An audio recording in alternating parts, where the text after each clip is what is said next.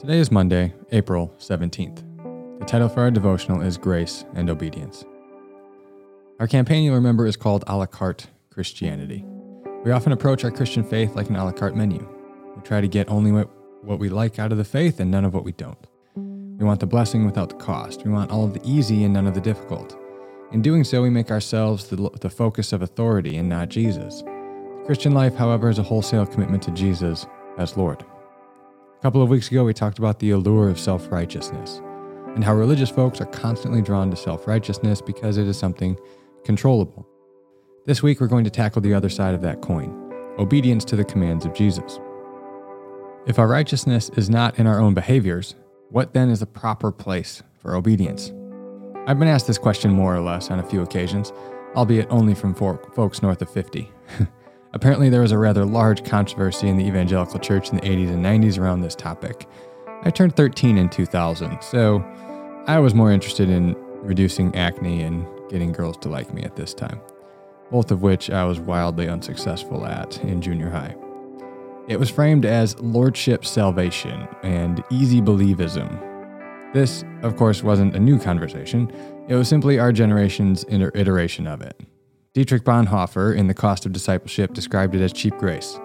When Luther in the Reformation recovered the doctrine of salvation by grace through faith, the Catholic theologians predicted it would lead to lawlessness and sinful living. Even in the first century, Paul in Romans and Galatians wrestles with the implications of obedience if we are saved solely by the grace of God through faith. After masterfully making his case in the previous chapters that we are saved through faith and the righteousness of Christ is imputed to us, Paul writes in Romans 6, verses 1 through 2 What shall we say then? Shall we go on sinning so that grace may increase? By no means. We are those who have died to sin. How can we live in it any longer? And then in Romans 6:15 he asks yet again, What then? Are we to sin because we are not under law, but under grace? By no means. In both cases, he is addressing the same question in different verbiage as we're asking it today. If we're saved by grace through faith, what then is the place of obedience? Should we keep sinning so we get more grace? Was the question they were asking in Romans. Or should we sin because, hey, we're no longer under law, but under grace?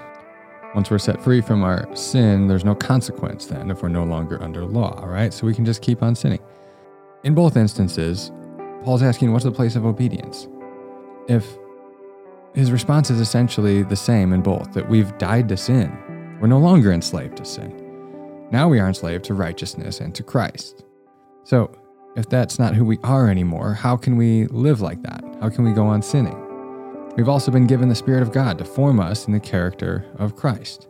He accomplishes in us what we could not do ourselves in obedience to the law. Really, you have to read all of Romans 1 through 1 through 8 at least in one sitting to get his logical train of thought and to put the pieces together. In this wonderful book, he spells out the answers so very well.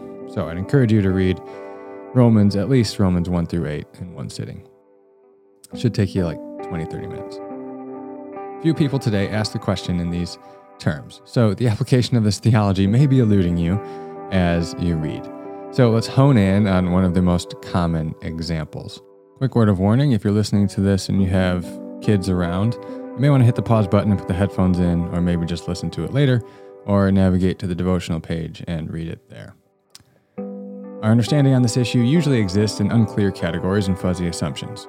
These categories and uh, assumptions, they manifest usually when we want to have sex, to put it bluntly. In my experience, this conversation almost always is around sex and sexuality. The thinking goes, I said a prayer, I'm saved by grace through faith, so I'm good with God. And I want to have sex, so why can't I have sex with whomever I want? This is assuming that the individual views sexual activity outside of covenant marriage as disobedience in the first place. We don't have time to go into that right now, but we're just making that assumption. Of course, nobody says it to themselves or others quite like that, but in reality, that's the thinking behind it. In response, purity culture tried to elevate the severity of sexual sin in an effort to scare young people into chastity. Years later, we've learned that this method has left many adults, who are now adults, with bad theology around sexuality and contributed to many young people leaving the church. So that's not the answer, no matter how well intentioned it was. This further reveals the need for us in the church to clarify our thinking around this issue generally, uh, the relationship between grace and obedience, so that we can not only understand this ourselves, but give answers that are true according to Scripture when we are asked these very important questions and when we face these important challenges. Again, this is just one, although the most common, I think, of many examples where this theology comes into play. This week, we'll seek to untangle the categories and clarify our thinking around this theology that, Lord willing, will help many facets of our discipleship to Christ. For reflection, what has been your experience with this topic? How have you thought through it in the past? Do you feel like you have clarity on the categories of obedience and grace? Try to write out, or say to yourself, or describe to someone close to you a Christian theology of grace and salvation and the proper place of obedience.